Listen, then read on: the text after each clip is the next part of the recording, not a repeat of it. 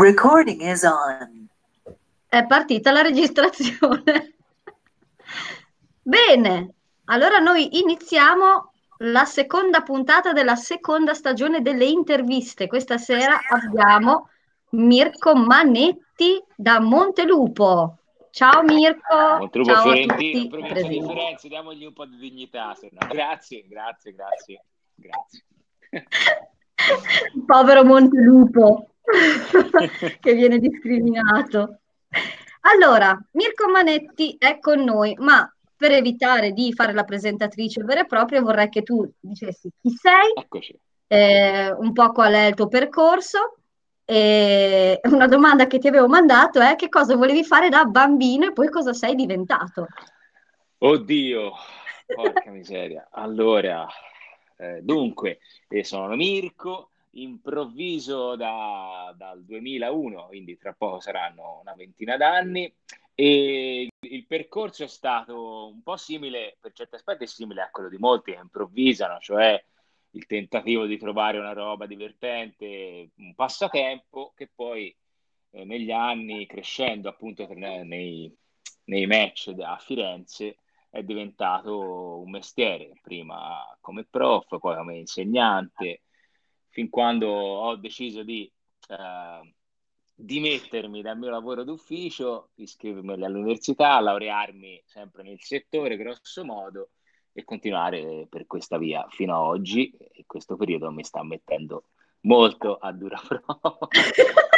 Questo è il percorso in soldonissimi. Da bambino che volevo fare? Oddio, non lo so. Io mi ricordo di, ricordo di me da bambino come un gran fancazzista. Io, cioè, per me c'era la televisione, giocare al campetto con gli amici e basta, basta. Tu sei classe 1980 81. uno. come me. Ah, sì. siamo del- ragazzi, l'81 è un grande anno. Beh, e quindi Eh sì. poi dopo da bambino volevi fare il, fa- volevi fare il fancazzista, mettiamola così. No, no, è che non ci ho mai pensato. C'è chi pensava alla- all'astronauta, al pittore. Io mai posto il problema. Mai posto il problema. E come hai c'è, c'è un il corso motivo, di studi? credo. Sì, Il corso di studi di universitario, dici? a un certo punto co- l'avrai scelto da piccoletto che Allora, devi no, andare no, alle no, no. superiori, qualcosa ti sarà. No, ho lasciato che la vita si impadronisse di me in maniera inconsapevole.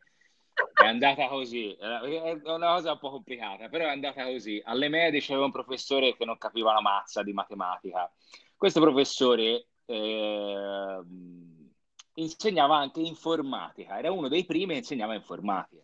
Siccome io a casa mia avevo un computer mio da ragazzino dodicenne, io già ci andavo con una certa scioltezza. Quindi quest'uomo eh, alla fine dei, dei- dei tre anni disse: Questo ragazzo deve andare all'istituto tecnico per forza, non curante del fatto che io non capissi una mazza di matematica.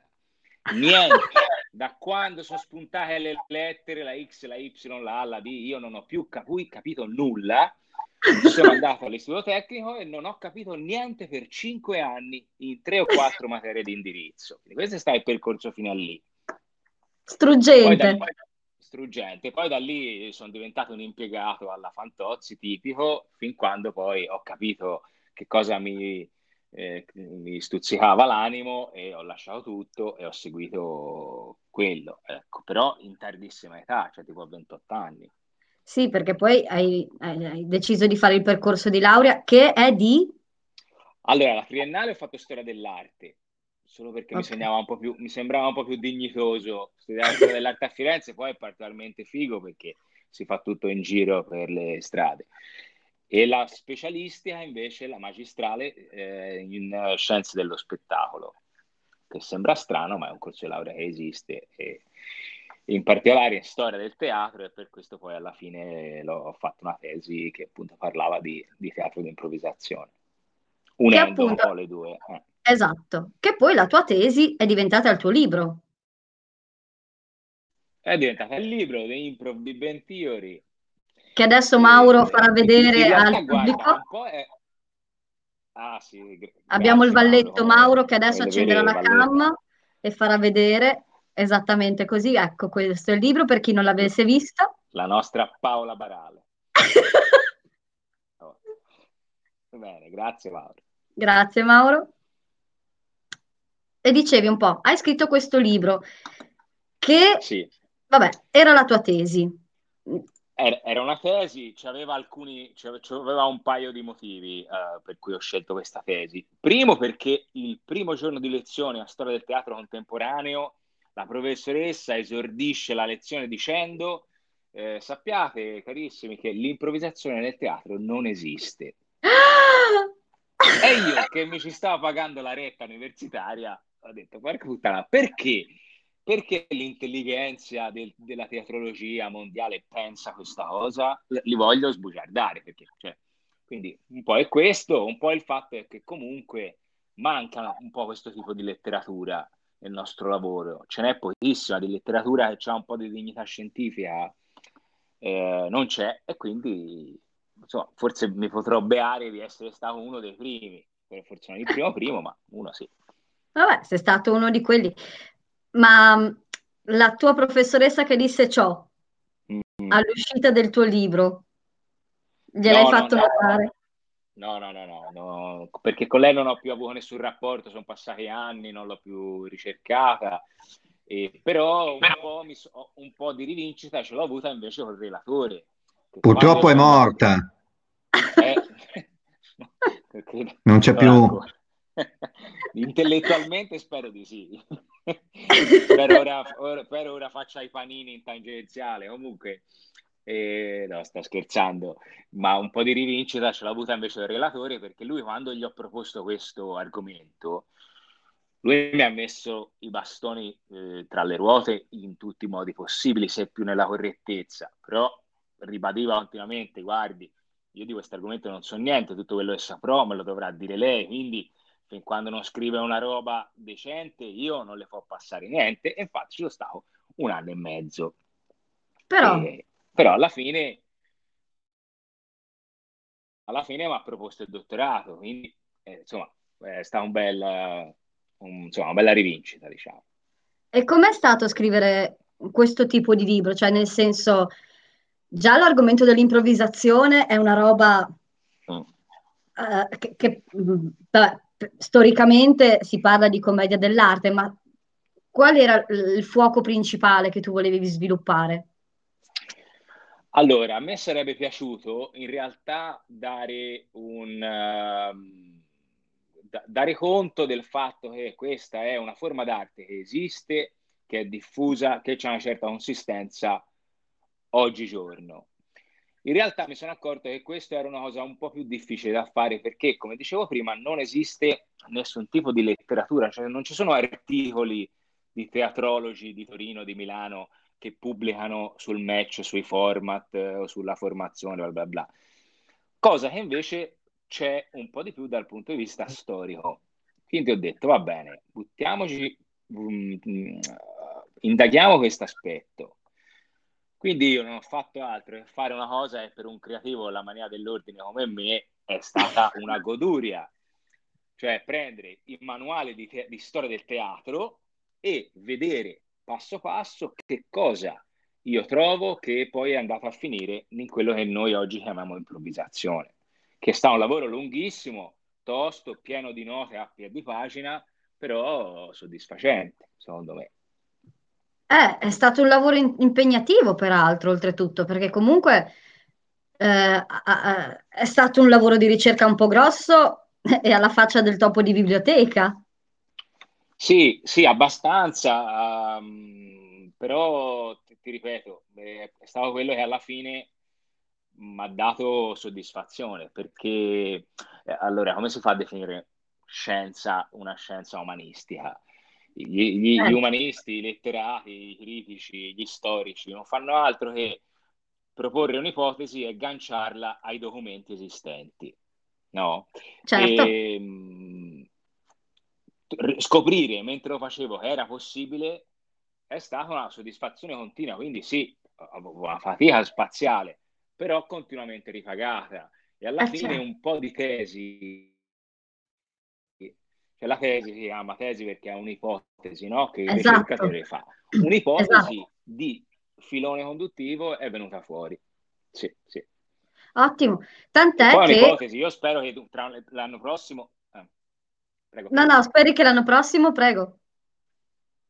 Che l'anno prossimo altri 16 scrivano di questa cosa, che, che confutino delle conclusioni, che ne trovino altre, perché così si fa ricerca e così alla fine i professori all'università considereranno anche questo oggetto nel mondo dello spettacolo, che per ora, cosa è per ora, non succede. Ecco. Eh, anche perché nel mondo dello spettacolo, vabbè, a livello televisivo non possiamo parlare di improvvisazione perché l'improvvisazione in tv non esiste e non può esistere, perlomeno per ora. A livello teatrale, forse cercare di riuscire a entrare nella categoria di, dei professionisti del teatro, realmente, cioè noi siamo comunque, a noi forse non sembra perché ci siamo immersi dentro, ma noi in realtà siamo una nicchia. Noi non, non, non siamo una sì, realtà. diciamo, ora qui entra tutto un altro tipo di argomento, però diciamo che siamo abituati a lavorare secondo no, no, norme, secondo abitudini anche amministrative, fiscali, un po' fringe, no?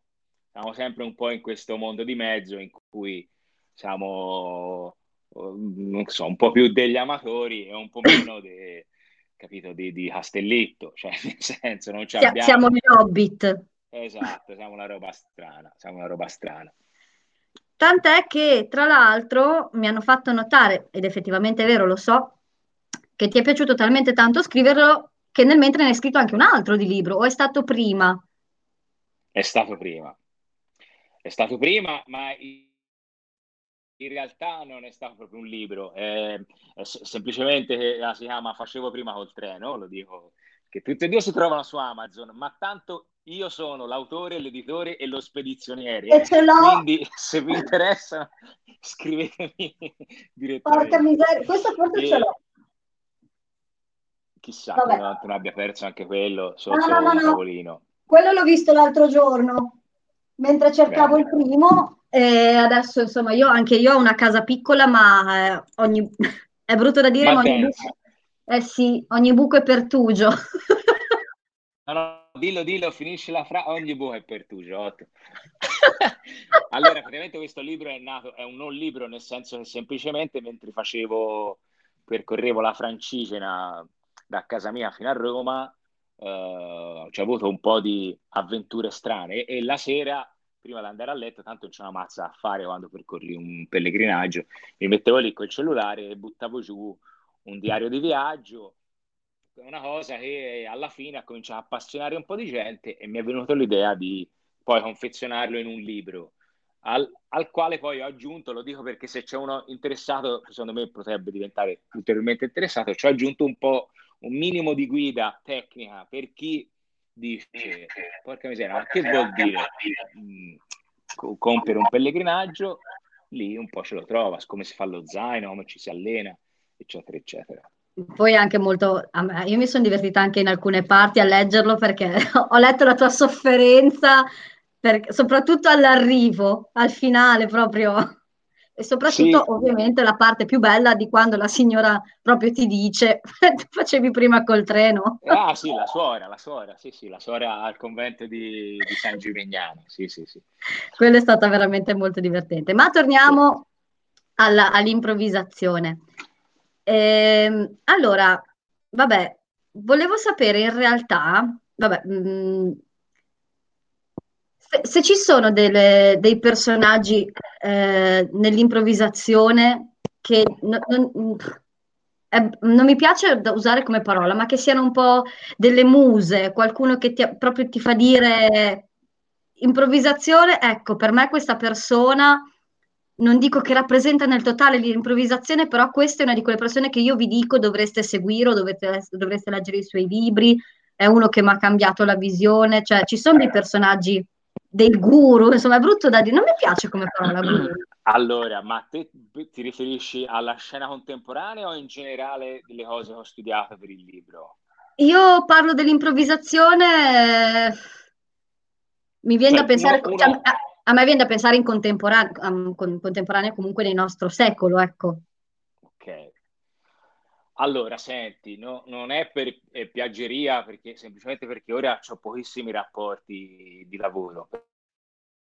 Però io, che sono cresciuto nell'area fiorentina, sono cresciuto con il mito degli improvvisatori eh, che sono, che lì sono i maestri, cioè i, i Cavazzoni, per motivi tra l'altro opposti, però i Cavazzoni, eh, la Ghila Manetti, con la quale non siamo parenti,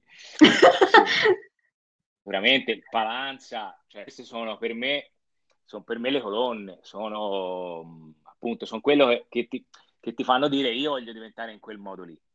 Poi magari dopo, quando te sei un pochino Ehm, ti permetti di scambiare le battute sul palco insieme a loro, cominci a dire ok, ora che sono qui forse potrei, potrei anche diventare altro, forse devo trovare la mia via, eh, però certo. io sono cresciuto con quel mito lì di questi. Eh, certo. di questi. Se dovessi allargare il raggio, io sono banale, però secondo me il, Antonio Vulpio oggi è il top della gamma in assoluto. Te ne potrei dire altri due o tre. Dai, dilli, dilli così ci, ci togliamo il dente. Allora, sicuramente una persona che stimo tantissimo in questo mondo per come è lui in, nel, sul palco, ma anche fuori, è Roberto Zunino. Mamma mia, sì. Per me è veramente il top. E poi, vabbè, poi ci sono amico, fortunatamente, e, e secondo me è una fortuna, eh, Gregory. Goriv. Cioè, allora, questo è il non, mio Pantheon. Non per dire, non per essere eh, lecaculo, insomma, io mi ricordo ancora quando ho iniziato improvvisazione, tipo 13 o 14 anni fa, che ho visto un match con Gregory Eve e mi ricordo tuttora la battuta che ha fatto che ha tirato giù il teatro e per me da lì ho pensato mostro perché effettivamente eh, Cazzo! No. Ma lui il problema è che non è così in quell'ora e mezzo di performance in cui c'è l'adrenalina a palla, lui è così nel quotidiano, dalla mattina alla sera. Maledetto. Cioè, eh sì, infatti, maledetto, da un certo punto di vista invidia però sanissimo. È uno di quelli che legge e ha già studiato, mentre te invece ti devi incapponire a studiare. Esatto, esatto. Porca. Esatto. Lo odio, non lo conosco tantissimo, quindi lo odio.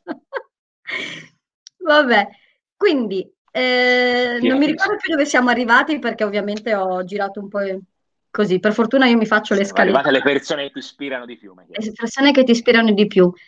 Ehm, volevo sapere... Ehm, adesso passando anche attraverso il tuo libro, passando attraverso la tua esperienza e attraverso quello, eh, attraverso quello che tu, tu, hai studiato, insomma, mh, l'improvvisazione di per sé, visto che comunque la serata parla di improvvisazione e pedagogia, mm-hmm. come ce l'hai vista in mezzo? Nel senso, eh, che cosa può fare l'improvvisazione per la pedagogia? Allora, guarda, ne approfitto per dire una cosa che forse non tutti sanno, ma magari tanti sì, che eh, la cosa più interessante che si evince anche dal libro, ma si evince anche leggendo un po' qualche libro in qua e là che parla dell'argomento, che l'improvvisazione in realtà non nasce dalla ricerca teatrale.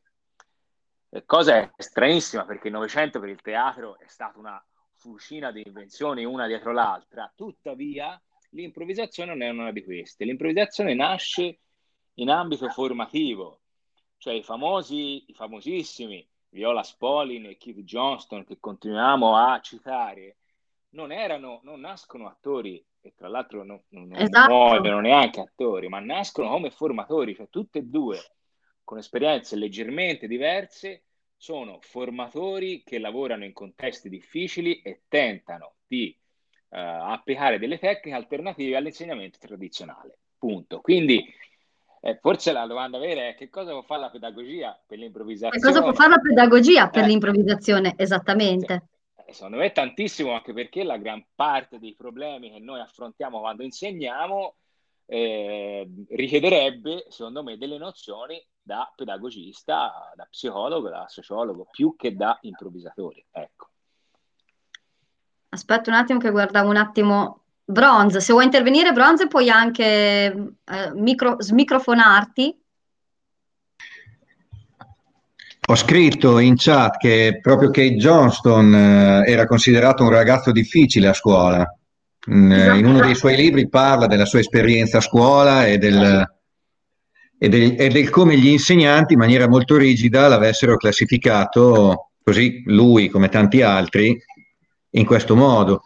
E, ed è una parte a me che interessa molto perché io sono un educatore, per cui, per cui le, mh, i link con il mondo della pedagogia, della psicologia, della sociologia lo sento e lo vedo tantissimo. Per, per quello che anche il titolo dell'intervista di questa sera mi stuzzicava parecchio perché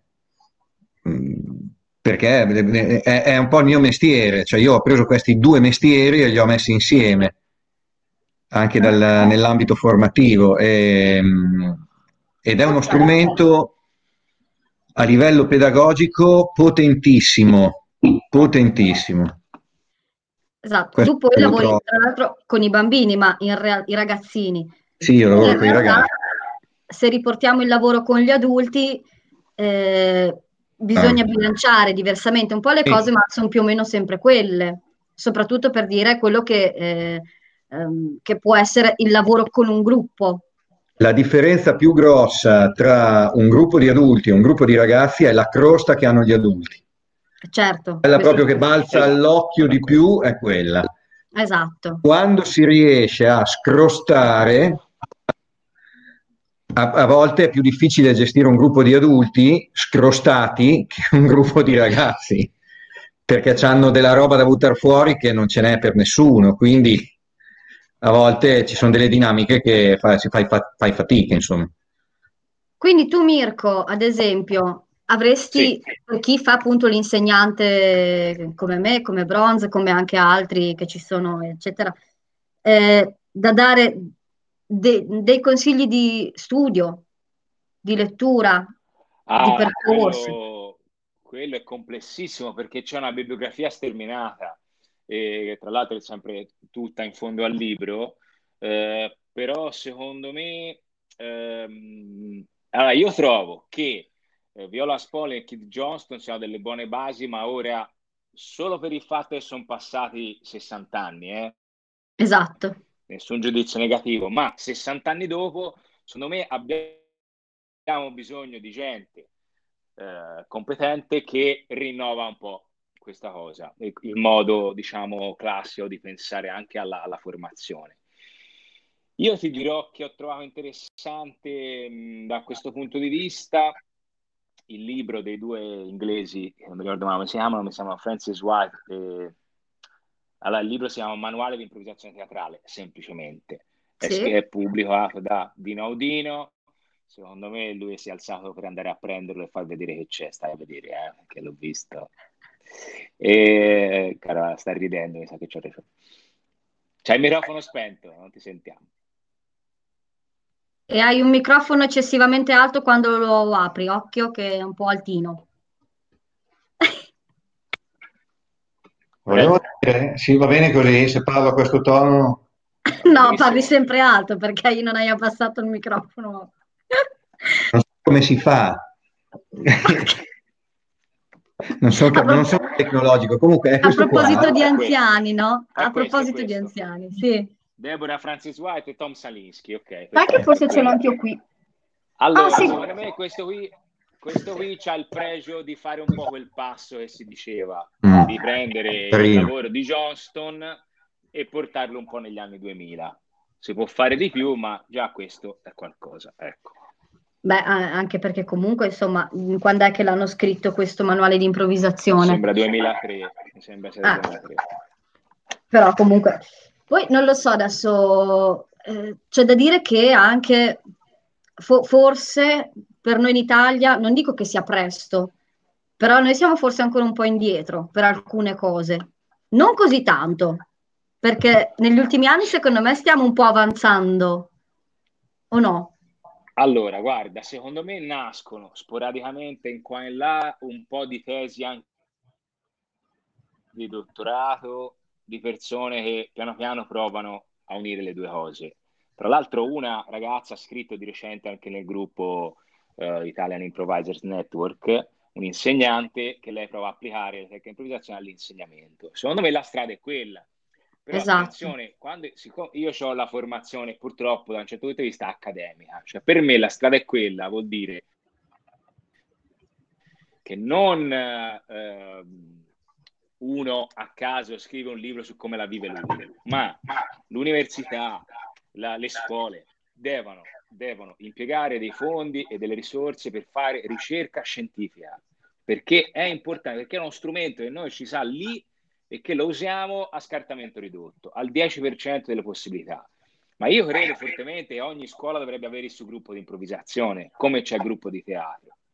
Perché io alle superiori ho lavorato in questi dieci anni tantissimo e vedo i ragazzi che sbocciano in una maniera incredibile, emozionante. E questa cosa deve essere permessa a tutti perché poi l'aiuta non a, come si, come si dice per ridere qualche volta, a svicolarsi nelle interrogazioni difficili, no, improvviso, eh, ma aiuta a prendere confidenza con una parte di sé che, di cui non era a conoscenza, cioè, e questa cosa è fondamentale capito?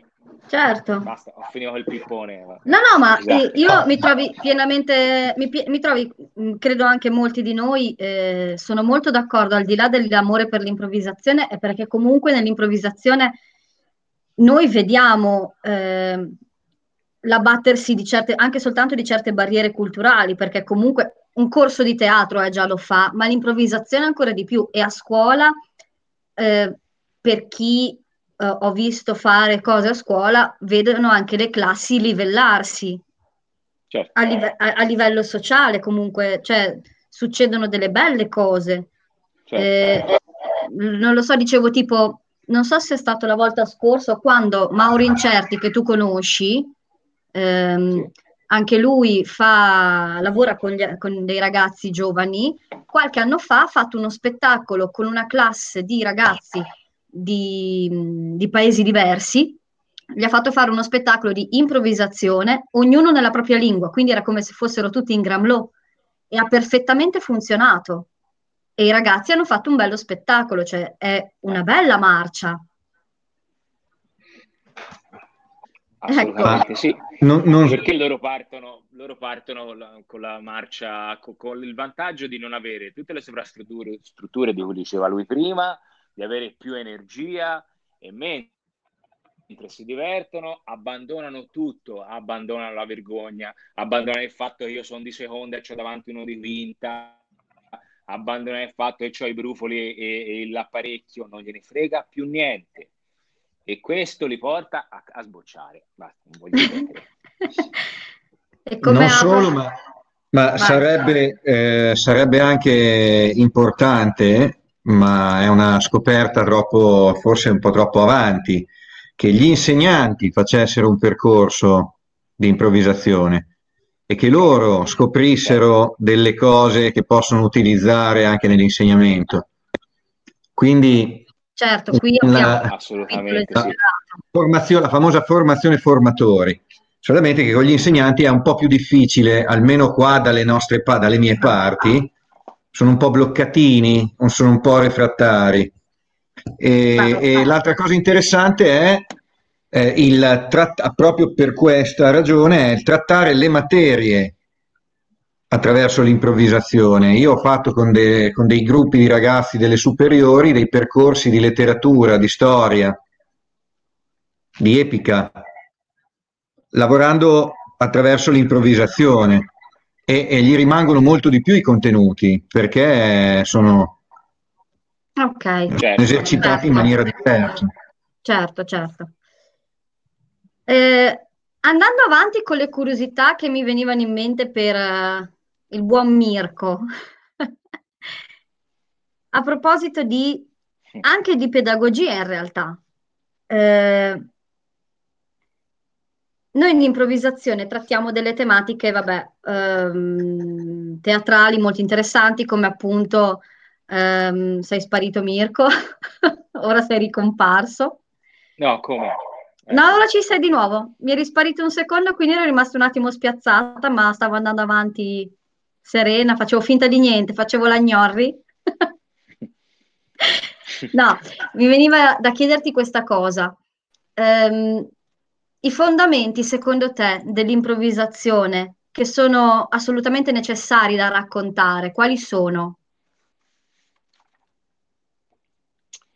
Ho fatto una domanda allora, leggera. Cioè parli. Sì, infatti, però senti, allora io mh, ho provato a tirarne giù alcuni, che è stato il lavoro più difficile perché provando a fare una teoria dell'improvvisazione, di un'arte così ale- aleatoria, la cosa che mi sembrava più simile a un, a un saggio scientifico era provare a, a fare una sintesi di tutto quello che stava scritto e vedere quali sono i punti in comune da questo punto di vista, cioè no, qual è la cosa che dicono tutti i formatori di questo ambito. Eh. E ci sono alcune cose che anche noi, anche io e te, Barbara, e chi ci ascolta, si sente ripetere da tanto tempo. Sicuramente la spontaneità, cioè eh, conquistare una certa mh, fiducia in quello che si dice, l'ascolto e attraverso questo meccanismo di accoglienza controproposta, che noi conosciamo come SIE, sempre citando Johnston. Dopo parliamo anche del SIE perché ci sono delle cose interessanti ah, da sì, dire. Eh. Assolutamente. In questo meccanismo di botta e risposta, piano piano si costruisce in un'azione-reazione una, una scena insieme. Quindi direi che i fondamenti imprescindibili sono questo atteggiamento di apertura nei confronti dell'altro, ma anche di eh, svincolo dei propri freni inibitori, cioè devo, io devo veramente avere fiducia che tutto quello che farò è potenzialmente positivo, ok? okay. Dopo che io acquisisco questa fiducia, allora ascolto e in due si fa... Potrebbe essere che la parola chiave sia comunque l'ascolto, cioè l'ascolto di quello che sono le mie necessità reali e l'ascolto di quello che mi avviene intorno. Potrebbe essere l'ascolto la parola, come si sì. può dire? Um, che, che, unisce le due, le due sì. istanze. Sì, sì, sì, assolutamente, assolutamente. Però l'ascolto reale ci aggiungerei, perché l'ascolto è una cosa complessa, secondo me è una delle più complesse da insegnare. Credo. Sì, assolutamente. Tra l'altro noi si dice ascolto, ma in realtà c'è un po' di questo, secondo me, un po' di questo senso della scena, no? Cioè, per esempio, una cosa banale che però è chiaro per tutti, sospend- mettere un punto quando mi accorgo che un altro improvvisatore sta per entrare in scena. Ecco. Magari, magari lui lo fa in maniera irruenta e non sceglie il momento giusto, lo scelgo io, perché io sto ascoltando, vedo con la coda dell'occhio e lui entra, è inutile che probabilmente ci parliamo sopra, posso, lo posso mettere io un punto capito? Anche questo è ascolto, no? Eh, visione periferica, ascolto del ritmo della scena, gestione del ritmo, che non vuol dire quello che succede, ma come io lo comunico. Insomma, eh, sì, effettivamente è molto complesso, dicevi te. Sì, credo che sia una delle cose più difficili, anche perché comunque nei bambini o nei ragazzini è difficile farlo perché magari è difficile attirarli in una certa dinamica, in un certo tipo di lavoro. Con gli adulti è invece difficile riuscire a farglielo sentire realmente, perché il bambino lo attiri e poi lui te lo dice realmente cosa vuole. Un adulto invece in realtà è difficile che quasi si dica la verità.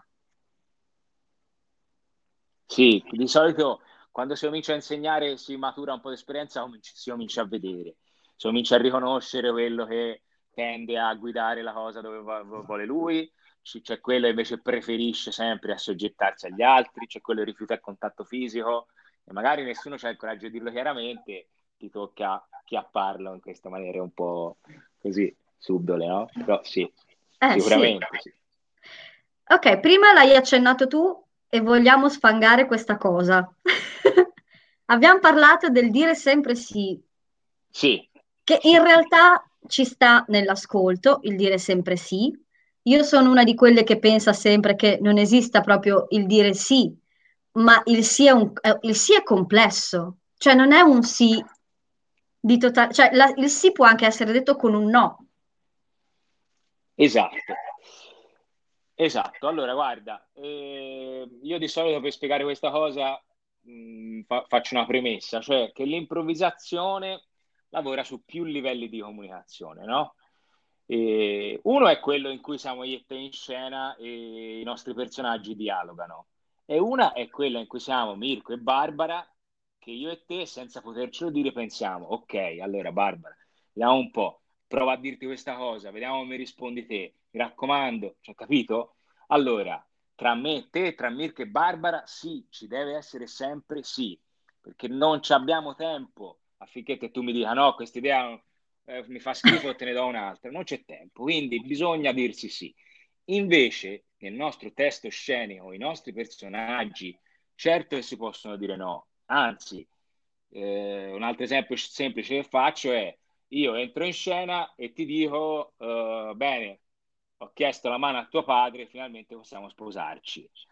Te, Barbara, dici, ok, Mirko mi ha questa idea, ma il tuo personaggio mi dice no, non lo voglio fare. A quel punto, te non è che mi dici no rifiutando la mia idea, te invece accetti il fatto che la nostra improvvisazione parlerà di un matrimonio difficile. Cioè, questa cosa qui, secondo me, bisogna che impariamo a comunicarla subito, perché io vedo gli allievi ancora dopo due anni dicono scusa, ma lui nell'improvvisazione prima ha detto no. Cioè, eh, a volte esatto. succede che il contrario si dice sì, sì, sì, ma nel sottofondo si sta sgomitando e mettendo bastone tra le ruote agli altri. Insomma, quindi in questo senso bisogna distinguere bene, ecco. Esatto, ma tu credi che poi ti darò la mia risposta, anzi ti dico già la mia risposta. per me la risposta è sì. tu credi che nella competitività di un format competitivo, cioè nella velocità e tutto quanto, questo sì sia sempre costruttivo? questo sì o, sì o no, insomma. Ma se fatto bene. Io, boh, io credo di sì. No, no, io credo di sì, nel senso che la... Che, che, cioè, te dici per arrivare a conquistare il pubblico prima dell'altro? Sì. Questo te? Allora, secondo me, secondo me è controproducente, cioè il, il, pubblico lo vede, lo vede se sei un po' stronzo e miri al controllo della scena in tutti i casi o saboti le idee degli altri. Quindi è controproducente sicuramente. Preferisce, il pubblico preferisce mille volte vedere te sbatti la testa in un'idea che non è la tua, è empatico, è sempre dalla tua parte in questo senso. Se invece eh, fai lo stronzo, secondo me non lo è sempre. Io no, io idea, intendo però... questo, eh, se sia possibile a livello teorico, forse mh, mm, eh, era questo poco chiaro. Cioè, mm. per me, anche in un format competitivo, in un format veloce, in una short form, rispetto magari anche a una long, dove magari il discorso può essere gestito anche in tutt'altro modo, e in ogni caso, anche se c'è la competitività, se gestito bene, eh, questo sì c'è sempre. Non so se è chiaro quello che sto sì, chiedendo. Eh, allora, no, non troppo, però posso...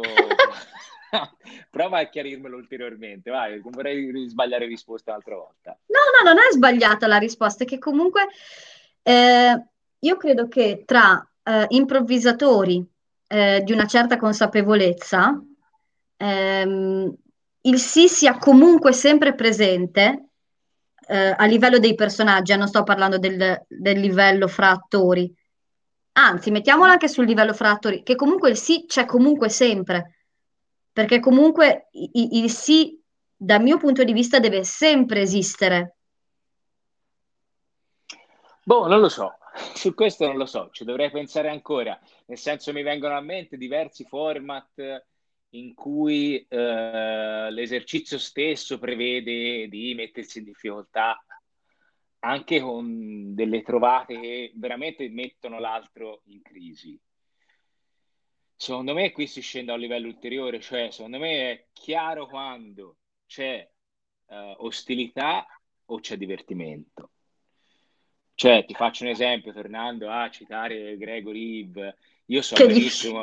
gli fischieranno che- le orecchie stasera. Ma, ma secondo me gli fischiano sempre perché chiunque lo conosca sicuramente se lo ricorda volentieri. E io credo che mi immagino tante situazioni in cui io magari ho costruito una roba e poi entra lui e dà un significato totalmente diverso e fa schiantare da ridere. Ma io so benissimo che, anche conoscendolo di persona, non sarà mai un ti ho messo nella merda stronzo, ma è un guarda, guarda ora che si fa, guarda come si fa ridere la gente. Quindi in questo senso, no, il no non esiste mai, non c'è mai attrito tra di noi, perché io mi piscio addosso e gli contro eh, rispondo sullo stesso tono, capito? È Certo. veramente una cosa di relazione tra, i- tra gli improvvisatori. Eh, io Sì. credo sia così. Quindi sì, in questo senso, secondo me ci può anche essere lo sgambetto, ma io lo riconosco se è uno sgambetto cattivo o se è uno sgambetto per far ridere insieme, capito? Esatto. Allora, Maffo, che è in chat perché è uno che non, non- non parla mai, però Maffo ti do il tempo se vuoi, puoi intervenire, ha scritto una cosa. Spesso sono gli insegnanti che se dai dei no, anche se è un sì positivo, che ti riprendono. Questo secondo me ha due valenze. Oh, Cioè, questo secondo me può avere due risposte. La prima è per spiegare ai più inesperti che cosa vuol dire sempre sì, e la seconda invece che magari tendono a non adattarsi invece alla possibilità di un no costruttivo.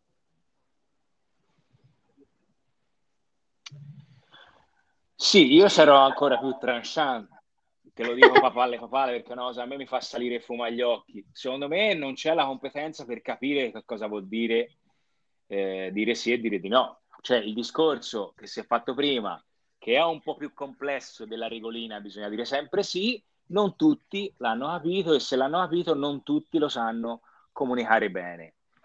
Per quanto mi riguarda, a me sta bene che nel primo mese o due di un primo anno si dica sempre sì, sì, buttatevi, dite sempre sì a tutto, però poi a Natale ognuno deve andare a casa e capire cosa vuol, vuol dire, perché se no si rischia di trovarsi amatori, gente che improvvisa da quattro anni che eh, siccome c'è avuto insegnanti, come diceva Maffo, è convinto, no, no, non si può dire. Cioè, questa cosa mi fa incazzare tantissimo, io ci potrei stare due ore.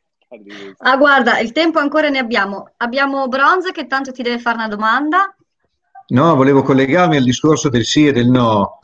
Ehm, il sì è proprio, secondo me, la questione di, di rapporto e di relazione tra gli attori che sono in scena, non solo quelli che sono presenti sul palco in quel momento, ma anche quelli che sono dietro le quinte, perché in scena ci si è sempre tutti quando si improvvisa, anche chi non c'è, visibile. E, e il discorso del sì e del no è, è il gioco di complicità che c'è tra gli attori. Se ci sono improvvisatori che dopo anni che improvvisano devono ancora essere al centro dell'attenzione, fare le prime donne, è difficile che dicano un sì, a meno che non sia un'idea loro. Questo è un po' più difficile.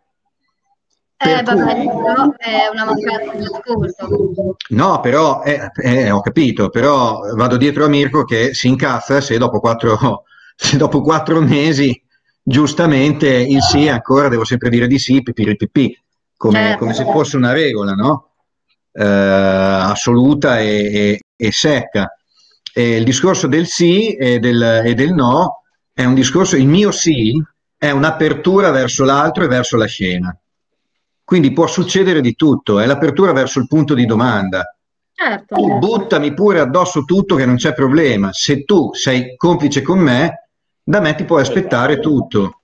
Esatto. Quando abbiamo, questo, quando abbiamo fatto questo patto, il sì e il no sono due parole che eh, gli attori diranno, cioè i personaggi degli attori diranno. Guarda, ho chiesto a tuo, a tuo padre la tua mano, senza il mio permesso? Assolutamente no. Tu come ti è venuto in mente? Cioè, ok, e quello è il no del, del personaggio, non è un no, ma lo sappiamo perché siamo complici sul palco insieme, per divertirci insieme, per godercene Certo, insieme certo.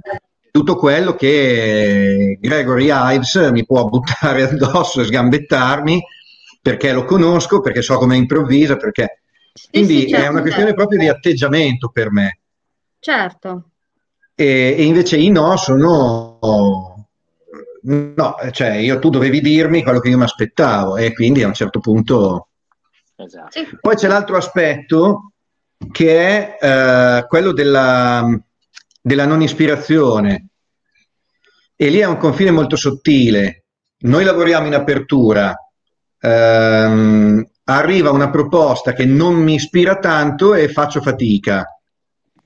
E quindi il, il, mio far fatica può sembrare un rifiutare una proposta o è una reazione di rigetto verso una proposta che in quel momento non ispira. Quindi lì è molto sottile il confine, secondo me, tra lasciarsi ispirare da una proposta e il dire un no. Allora, guarda, lo, ti rispondo perché prima ho riassunto un po' la, nella domanda che mi faceva Barbara, il tentativo di non parlare troppo ho riassunto un po' questi fondamenti teorici. Ma, ma io voglio che parli troppo, Mirko, voglio. Se... io ho il terrore di annoiare, quindi tronco ah, il prima possibile. Chi si annoia può uscire dalla conversazione allora. e restiamo a me a raccontarci la rave e la fava. allora, seco... secondo me è, è, è imprescindibile questo discorso, nel senso che... Mh, noi scambiamo sempre questa botta e risposta tra due attori come un, um, un ping pong di due, in due momenti, proposta, reazione, proposta, reazione. In realtà ha più momenti, e cioè la proposta, io ascolto la tua idea, la valorizzo e poi dopo che ci ho messo un carico da 11 sopra, te la rimando in là. Che cosa vuol dire? Vuol dire se te eh, ti affetti un panino, eh, ti fate affetti il salame per metterlo in un panino, io entro in scena e dico no, l'ultimo, l'ultimo salame della, de, de, de, so, della, grande famiglia. In questo modo io valorizzo l'idea, anche se non ha ispirato, a me la sensazione che mi muove è eh, io sono davanti a un pubblico, non mi posso permettere di farlo schizzinoso. Il, il panino al salame è un'idea di merda, ma io farò il possibile affinché sia eh, l'idea migliore c'è poco da fare. E questo è imprescindibile. Eh certo. Anche perché bisogna poi sempre dire che comunque ormai è stato piazzato quello in scena, per me deve diventare importante perché il pubblico lo ha visto. Certo, sì, sì, sì. Poi tra l'altro, secondo me una cosa molto importante è sempre, è, è, è sempre o comunque sì, si dovrebbe, secondo me dovrebbe essere una parte imprescindibile farlo diventare importante quello che qualcun altro ha portato. Cioè, io lo posso aiutare a collaborare su certa roba, ma una minima certo. cosa che lui fa, comunque per lui è stata un'idea, ormai è lì palesata, questa idea deve prendere per forza importanza. È difficile a volte, sì. però è l'unico, è l'unico, modo probabilmente anche quello di eh, farlo esaltare questa idea che è avvenuta, questo panino al salami, idea di merda. Eh, sulle, sulle, idee di merda, sulle idee di merda, secondo me è importante lavorarci proprio subito. E appena si inizia a fare improvvisazione, eh, mh, mm, che sembra un po' in contrasto col dire sempre sì, no? Ma in realtà io eh, alla fine vado a dire un no perché non mi fido, perché sono chiuso, perché... però devo anche rendermi conto se dico un no perché non mi piace quell'idea lì. Quindi l'abituarsi a riconoscere quello che mi ispira poco mi aiuta anche poi a andare a risaltarlo anche se mi rendo conto che mi ispira poco. Eh, io lo trovo un po' controproducente. Sì. No, ma non sul palco mentre sto facendo lo spettacolo. No, no, anche come esercizio lo trovo controproducente, come percorso. Per me, a me sembra faticoso. Ah, eh... Mi sembra già molto più facile far accettare già la questione, mm, più che rifiutarla, trasformarla. Sì, no, no, no, io non dico di insegnare a rifiutarli, dico di insegnare a rendersi conto quando è quello che ti blocca. Va bene.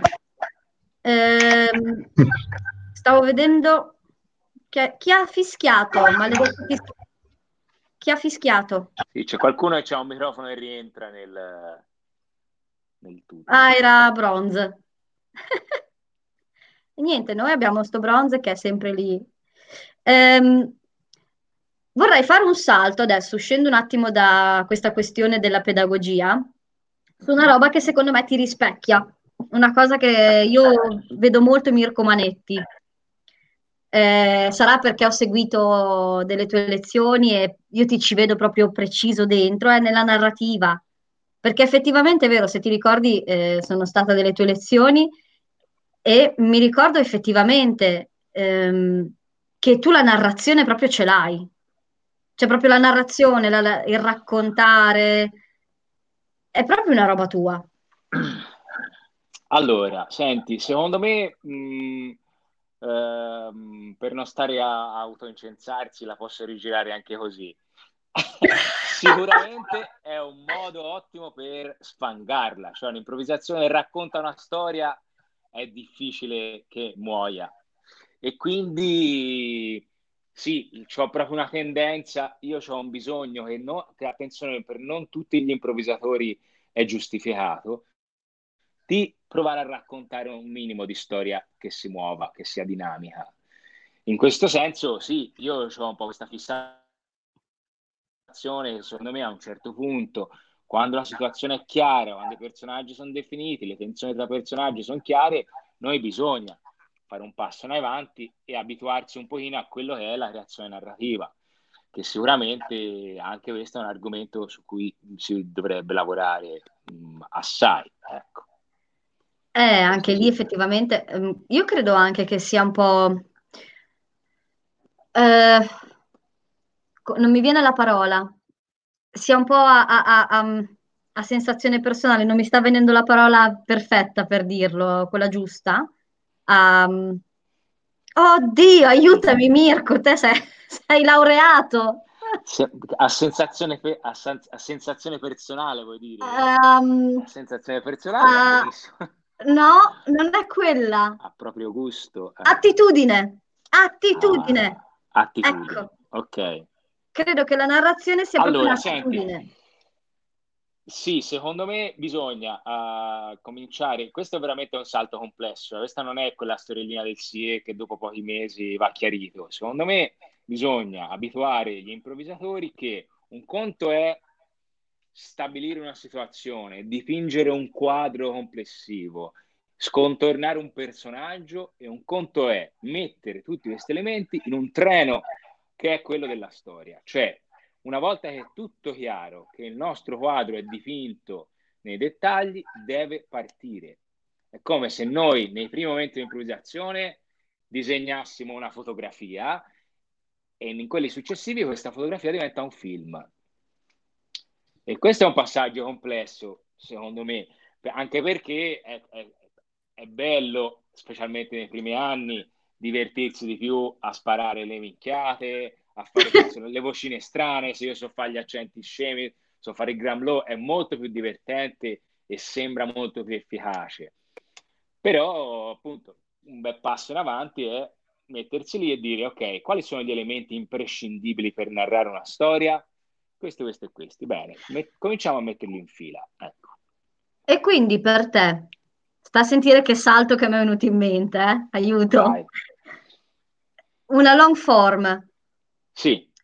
Eh, può essere solo narrativa, può essere solo associativa, può essere melange, possono essere diverse. Per te la long form come la gestisci? Cioè, per te la long form come, come è al meglio gestita? Ma, ma senti, secondo me, ehm, allora, la long form, secondo me, mh, per come l'abbiamo fatta fino ad ora, eh, perché si può fare ancora tutto, c'è ancora tantissime cose da provare.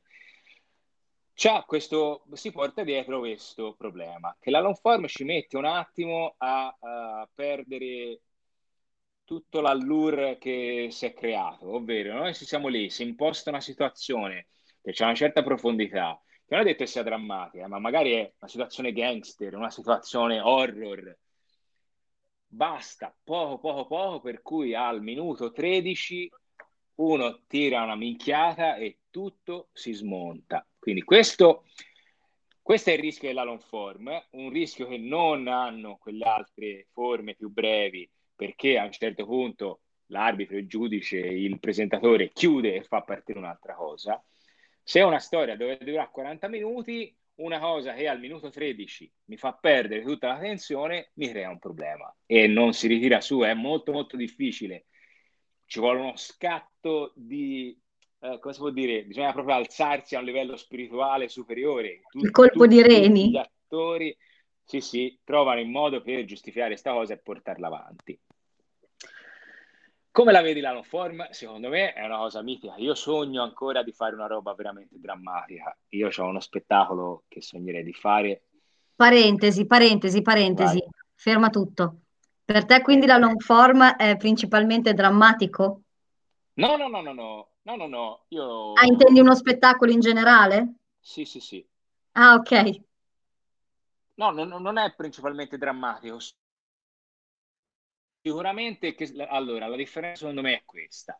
In una long form la, la, componente narrativa di cui si parlava prima ha una percentuale, un'importanza molto maggiore rispetto a una short form. Secondo me bisogna vederla in questi termini. Poi, se tu mi, in una long form, te tu mi crei una commedia che fa schiantare da ridere, dura 40 minuti e che la storia regge, secondo me è una genialata. Qual è il problema? È che a volte ci si prova, ma non, non si regge fino in fondo. Okay. È solo questo. Io non ho, non ho pre- altri preconcetti da, da, questo punto di vista eh, della long form e della short form. Ok. Quindi la, me la spiego così, diciamo. Ok. E dicevamo quindi appunto che sognavi di fare una cosa drammatica. No, allora il mio sogno nel cassetto è questo uno spettacolo che si chiama, un format che si chiama Sequel, che uh, all'ingresso con tutte le persone del pubblico scelgono una storia che tutti si conoscono, tipo boh, Romeo e Giulietta. Ok. Bene. Romeo e Giulietta, eh, il pubblico si fa mezz'ora d'aperitivo, dopo mezz'ora si va in scena, noi attori dietro ci siamo studiati Romeo e Giulietta, abbiamo deciso chi fa, co- chi fa quale personaggio e si fa Romeo e Giulietta 2 ma non la parodia. Si prova a fare Romeo e Giulietta 2 come l'avrebbe scritta Shakespeare. Questo è il mio sogno. È molto bello. Io ho visto, adesso ti, ti rovino, ti faccio disperare. Ah, è stato 6-7 anni fa, la scuola dove ho fatto io teatro di testo, che ha proposto un Romeo e Giulietta dopo la morte di Romeo e Giulietta è stata una roba spettacolare, ma mh, l'avevano anche studiata con il linguaggio shakespeariano. Certo. È, è, una figata. Queste cose piacciono molto anche a me, sono molto belle. No, secondo me, te pensa a Romeo e Giulietta che inizia l'improvvisazione, Romeo e Giulietta, mh, Giulietta 2 che inizia così, con uno che legge l'ultima pagina di Romeo e Giulietta. Molto bello. E da lì si riparte con quella tensione lì Certo. la gente che ancora pensa a questi due che sono morti e gli altri si chiedono, e ora? Esatto. Secondo me è stupendo. È bellissimo. E vabbè, poi quello che avevo visto io in realtà non c'erano, cioè si vedevano anche Romeo e Giulietta morti mh, mm, che passavano queste anime e non si incontravano comunque mai. Era molto più a livello di um, Bellissimo. Eh sì. sì, cioè, poi avevano una cantante lirica, insomma, eh, ed eravamo tipo in 20 spettatori, in uno, cioè dicevo, ma fatelo vedere a più persone sta cosa. Era veramente bellissimo, bellissimo. Comunque, sì, vabbè. Questa penso sia la Silvia Priscilla che dice Manetti ti amo. E lei lo, lo, dice sempre, quindi ormai non è più credibile. Se usi troppo le parole perdono di valore. Vedi, non ci vedi. allora, abbiamo fatto parlare quasi per un'ora Mirko. Ehm, se ci sono delle domande, questo è il momento per attivarvi. Se ne avete, Bronze, ti sto guardando perché vedo che hai gli occhietti che si stanno muovendo. Allora posso parlare io? Dice, sì. Dici sì. che non parlo mai. Bravo, grande Maffo. Voglio farti due, tre domande veloci. La prima, secondo me, la narrazione in un match è molto relativo, secondo me. Più che altro riguarda la long form, perché la narrazione quando inizia è già finita praticamente. Questa è la prima.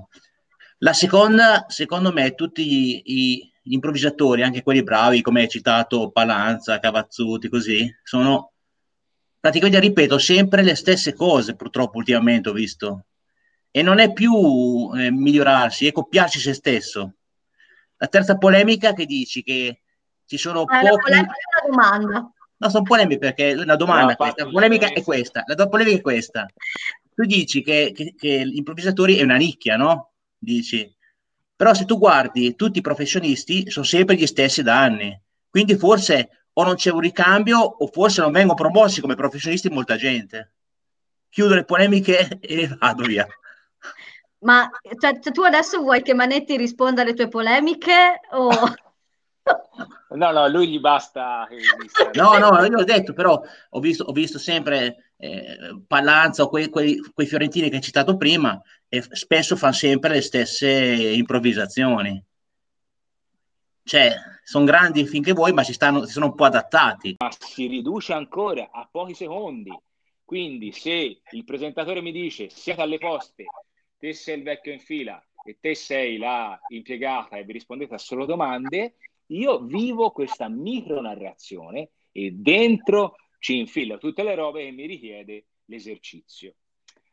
Se te per caso fai il contrario e ti scordi dell'istanza narrativa, è, è, è facilissimo che se gli improvvisatori sono bravi, tu ti ritrovi una serie di gag comiche incredibili slegate l'una dall'altra. Cosa che funziona per un po' di secondi, funziona per un po' di minuti, ma potrebbe anche non funzionare. Questa è la prima domanda. La seconda è, secondo me, sì, è possibile, eh, quasi tutti hanno al, al, al, proprio arco delle frecce e il match, secondo me, come forma è una cosa che eh, porta un po' verso la ridondanza. Anch'io so benissimo quali personaggi mi funzionano e quali no, e magari ora che vo a giro eh, un po', uh, come si può dire, mi limito nelle, nelle, nell'esplorare nuove robe perché non voglio far figure di merda. Ok?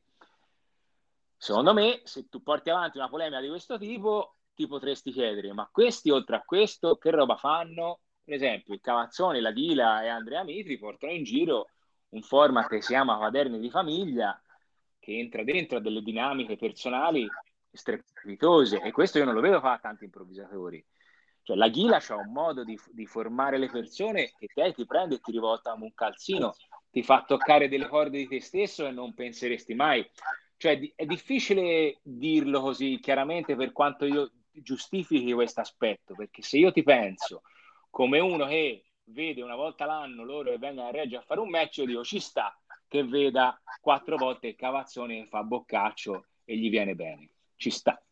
Però mi, mi, mi domando, perché ci sono tante risposte a questo perché e non, le, e non le posso dire tutte io.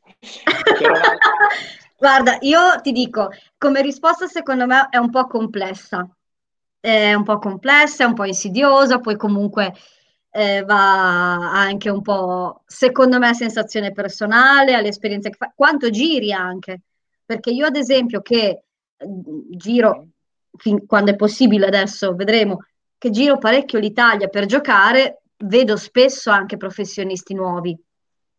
Cioè io negli ultimi anni ne vedo parecchi nuovi, ne vedo anche dei bravi, vedo anche dei cani, che li vedo anche io e dei cani, però comincio a vedere venire fuori un po', di, un, po' più di gente negli ultimi anni.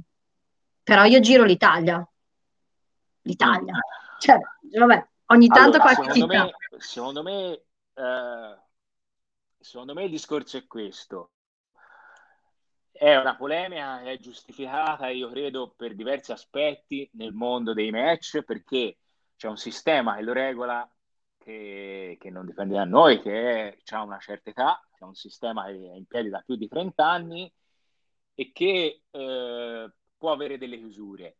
Però mm, ciò non toglie che se uno si sente capace, prende altre due o tre che ritiene capaci e si fa la compagnia di improvvisazione. E io che odio il, il, per certi aspetti il capitalismo, altre, per altri aspetti io sono eh, pienamente eh, convinto che il teatro, il, il mercato nel teatro vince. Cioè, se te, Maffo, dici basta, questi non mi valorizzano, io figlio i miei tre che mi piacciono, si fa una compagnia a noi, se la gente viene qui a vedere te, hai vinto te. Cioè, in barba a tutto quello che ti hanno insegnato, al uh, match, al, al format, al long form, te fai una cosa e funziona, punto, hai vinto te. Certo. Questo è quello che penso io. Effettivamente è il, libero, è il libero mercato. Eh, certo. Certo, la mia, era polemica in amicizia, eh? era, era sì, buttata no, no, no, no, ma io mi infervoro perché, perché la trovo giustificante, giustificata per certi aspetti, però eh, mi dispiace perché secondo me eh, certe cose vanno, vanno, come si può dire, eh, sarebbe bene entrarci un po' più dentro, anche se non sì. è facile. Anche è comunque è una cosa complessa, è comunque complessa. Cioè. Poi ci sta, ah, poi io sono anche la prima che dice, oh, il pubblico giustamente vede sempre quelli, può anche dire, vabbè, eh, vedo sempre questi, basta, ci sta. Cioè non è che uno ha ragione, uno ha torto. Eh. Però, mm, sì, ne, ne, vabbè dai, dai, ora basta perché basta, ho paura basta. di dilungarmi, di infermorarmi troppo. Allora no, basta. Nel senso che secondo me, ehm, eh, allora, c'è anche il tema del coraggio imprenditoriale, cioè io che organizzo un match in una città, chi chiama a farlo? Chiamo quello che lo fa da 30 anni e ha sempre successo o sperimento? Perché tutti vi siamo a dire, sicuramente tutti di, noi risponderemo no, no, bisogna sperimentare aprire. Sì, sì, ma poi riempire il teatro e, e cercare di riempirlo anche la volta dopo, questa domanda te la fai. E una volta magari hai chiamato uno nuovo e non ti dà la soddisfazione che pensavi, dici, ma non lo so, forse chiamo quelli che mi fanno più comodo, capito? Quindi è complesso perché in questo mondo sicuramente c'è anche l'aspetto imprenditoriale che, che conta tanto, perché noi che si lavora in questo settore siamo allo stesso tempo artisti, uno, formatori due e imprenditori. E queste tre istanze hanno tanti elementi che cozzano l'uno con l'altro. Eh certo. Purtroppo. Eh certo, Quindi... però l'aspetto del Sadacampà eh. è certo. Bene, bene. Ci sono altre domande per caso? Io vi devo salutare. Ciao devo... Brando, grazie. Ciao. È stato un piacere, alla prossima. Altrettanto. Ciao. Ciao. ciao. ciao. Io avevo alzato la mano, non so vai, se Serpico. qualcun altro. Vai, vai. No, no. Anche il video. Ho solo la tua, la tua, vai. Okay. Allora, prima hai parlato di quella bellissima idea del, del format dei sequel. E c'è qualcosa che ti ha trattenuto Covid a parte adesso a farlo finora e tipo per esempio devi ancora affinarlo, che ne so, pensi di farlo in un futuro prossimo? Tra l'altro se lo fai un workshop su questo a me interessa, lo trovo proprio molto interessante. Subito. Allora, guarda, sarò sincero, al punto da prendere la polemica, cioè la risposta alla polemica di Maffo e tirarla addosso a me. Nel senso, il primo freno è quello che ho detto, cioè che è una roba tosta, in cui io devo trovare un gruppo di gente di cui mi strafido, in cui ci si impegni tanto tempo e poi il risultato è un punto interrogativo. Una, è, non ho mai trovato il momento per avere il coraggio di fare questo passo, perché noi a Firenze, io lavoro soprattutto a Area Mista, eh, che è un'associazione di Firenze, noi ci sono due format che mh, mm, appunto non mi vorrei autoincensare, però tutte le volte che, che, che, che, si finisce siamo contentissimi di come è andata e è difficile fare un salto nel buio così grosso, sono sincero. È tosto e d'altra parte c'è anche un motivo un po' più pratico che comunque tutti ci sa di, di diversi lavori, diversi, mh, diversi impegni e è difficile impegnarsi così tanto in una roba così grossa. Ecco. Però spero che prima o poi riuscirò a... Oppure aggiungerei se qualcuno dei... Se qualcuno dei presenti eh, che hanno capacità imprenditoriale, voglia, tanto tempo da buttare via, io, io mi accodo. C'è giusto Con- Silvia. Priscilla presente che è un anno che dobbiamo incontrarci per mettere su una roba e non c'è verso.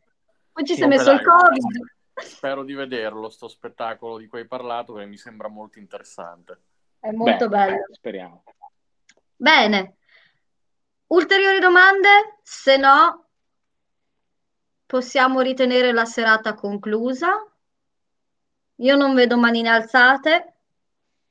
Quindi, Mirko, ci vuoi dire qualcosa? Luca F vorrebbe intervenire. Luca Favero. Ciao, Luca. eh, ho ascoltato tutto il, eh, il discorso. Io eh, mi chiamo Luca, vabbè, sono una persona molto conosciuta sicuramente in Italia, ma sono un appassionato della cosa da ormai dieci anni. E a volte sento delle cose che mi lasciano un po', non dico basito, ma stranito.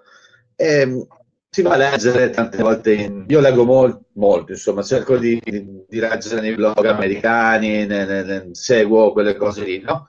E tante volte trovo delle, eh, come poter dire, i famosi eh, moti, remove your ego, follow your fear, eh, insegui il fallimento, eh, buttati su quello che c'hai paura, non ti preoccupare, bla bla bla bla. E poi mi ritrovo delle volte in cui sento proprio questo, io ho paura di fare questo, io ho paura di fare quell'altro, eh, non, non mi sento pronto e invece poi dice che Johnston magari dice ok, non, non siate pronti, don't be eh, prepared, no. Eh, Sento molto in Italia questa cosa qui, c'è effettivamente questa cosa. Io insegno delle cose, sono diventato un insegnante da qualche anno e insegno ai ragazzi delle cose che leggo, che, a cui credo. Io non, non sono un professionista, faccio altro nella vita, però a volte rimango un po' così. Non basterebbe a volte seguire oppure mettersi in testa queste cose qua. Il famoso remove your ego, e invece trovo gente piena di ego pazzesco che vai sul palco non ti lasciano parlare, e sono professionisti magari. Cosa che cozza. Perché c'è questa cosa? Perché non funziona? Tante volte questa cosa qui. È una domanda forse, forse da una persona sogna, non lo so se sono io un sognatore o se e ho anche poca esperienza. Ho esperienza a livello locale, avevo la mia compagnia di improvvisazione che poi dopo tanti anni è fallita, ma secondo me è fallita perché non abbiamo proprio seguito queste basi dell'improvvisazione. Allora è importante impararle insegnarle o boh, sono delle fuffe? Questa è la mia domanda. Allora, Allora, senti, senti, io, io ci io vedo ci molto, vedo molto. Luca. Chiudo il microfono che fa casino. Sì, grazie. Allora, io eh, a, a questo, a questi motti, che sono sostanzialmente motti motivazionali, credo molto ehm, nella, eh, come si può dire, nel coltivare l'attitudine degli improvvisatori in scena. Cioè, io c'è bisogno che io lì mi diverta e basta. C'è bisogno che io lì mi fidi di me, c'è bisogno che mi fidi dell'altro, per forza. E in questo senso non sono mai abbastanza, perché uno più in là con l'età inizia a improvvisare e più ne ha bisogno di sentirsi dire vai, l'errore è una- un'occasione, bla bla bla. Per tutto quello che ci sta, per tutto quello che sta intorno alla scena, io invece di carattere sono molto più pragmatico. Cioè, mh, noi abbiamo bisogno, noi improvvisatori italiani abbiamo bisogno di un modo di lavorare più professionale, che prevede di fermarsi, di valutare, di criticare, di lavorare di più. Per esempio, lo spettacolo che ultimamente in Italia gira di più, con più soddisfazione, è Blue. Io di Blue la cosa che apprezzo di più è questa, che questi qui hanno un cast chiuso, hanno delle prove settimanali, hanno un direttore musicale, hanno un regista, hanno un impianto audio e luci, ah, scenografia, tutte robe che la maggior parte delle compagnie di improvvisazione non hanno. Quindi questo che è, è per certi aspetti l'opposto di quel buttati, segui l'istinto, eh? ma è un calma, valutiamo, che ci vuole? Si vuole fare il salto di qualità? Bene, te cerca teatro, te fai un piano, un bilancio di spese. Quindi secondo me, concludendo, ripeto, eh, tutte queste cose non ti devono deludere, per quanto mi riguarda, hanno pieno valore nell'energia della scena. Fuori dalla scena è un altro paio di maniche. Questa è la mia eh, opinione, forse un po' tranciante, però...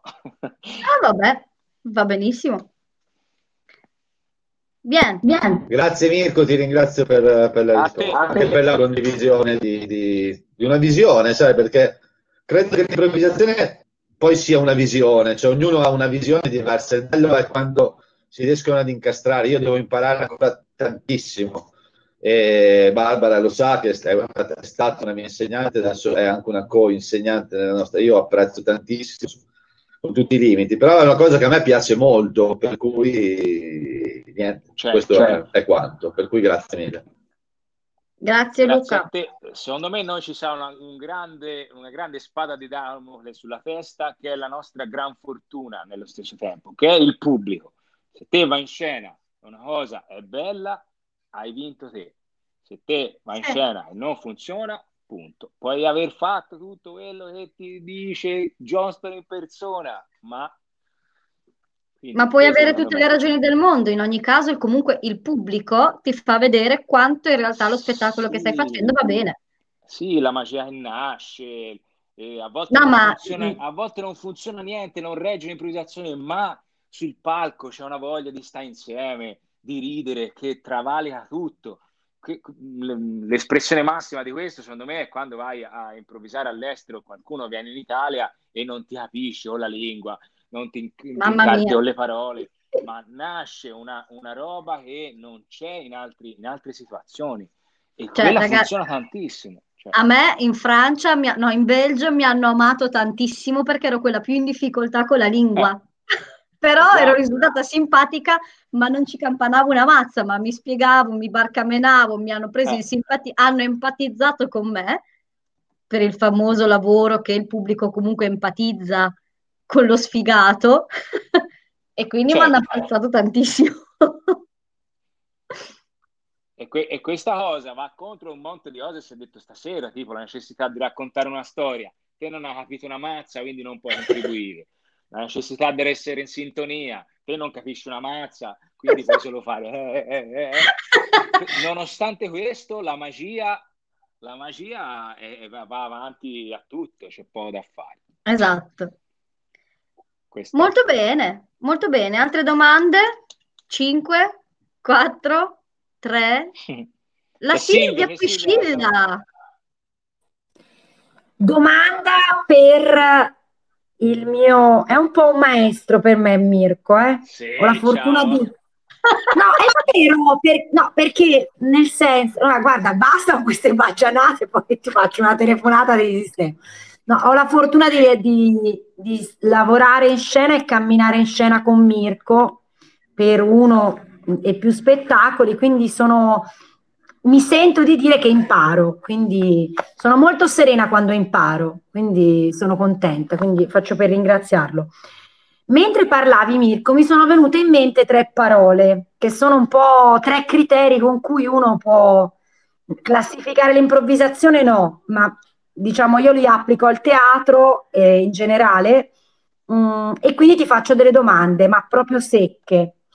Per me le parole sono rivelatore, rilevante e risonante, che sono secondo me le cose per cui il pubblico ti dice che sei figo oppure no. Cioè, se è rilevante quello che fai, se è risonante quello che fai perché gli risuona, c'è qualcosa di familiare, per questo la narrativa, secondo me, eh, la narrazione è importante. E ehm, se, eh, come dire, ehm, se ti se rivela qualcosa che non sapevi, che è il motivo per cui il pubblico dice cavolo stasera mi hanno rivelato qualcosa, che sia la comicità, mh, mm, il fatto che il team... Cos'è per te rilevante in, uno, in uno spettacolo, in un format? Mh, mm, Cos'è che tu vuoi che sia rilevante? Rivelatore e risonante. Allora, io mi, mi sono accorto di Mm, cosa è certo. rilevante per me. Mm, Quando sono in scena io, io mi sono, mi sono accorto che ehm, la gente è con me quando non nascondo l'impasse. Cioè, quando io è chiaro la mia faccia, il- la mia fronte ampia, imperlata, tutto fa vedere che in quel momento non so come uscire da quella situazione, ma non indietreggio, mi ci butto, rischio la- una figura di merda spaziale e, ma- e magari la faccio. In quel momento lì è difficile che la, che la gente non, non sia, non la senta con me. Ecco, secondo me è questo io. E, e sono tanti gli escamotage, insomma, Silvia, tu lo sai bene, eh, sono tanti i modi in cui noi potremmo far finta di non essere in impasse e di giostrarsela. Tu li impari via via con gli anni, ma secondo me funziona di più quando denunci il- la difficoltà, ecco, e poi fai il Eh, passo per affrontarla. comunque sì, una verità in palco.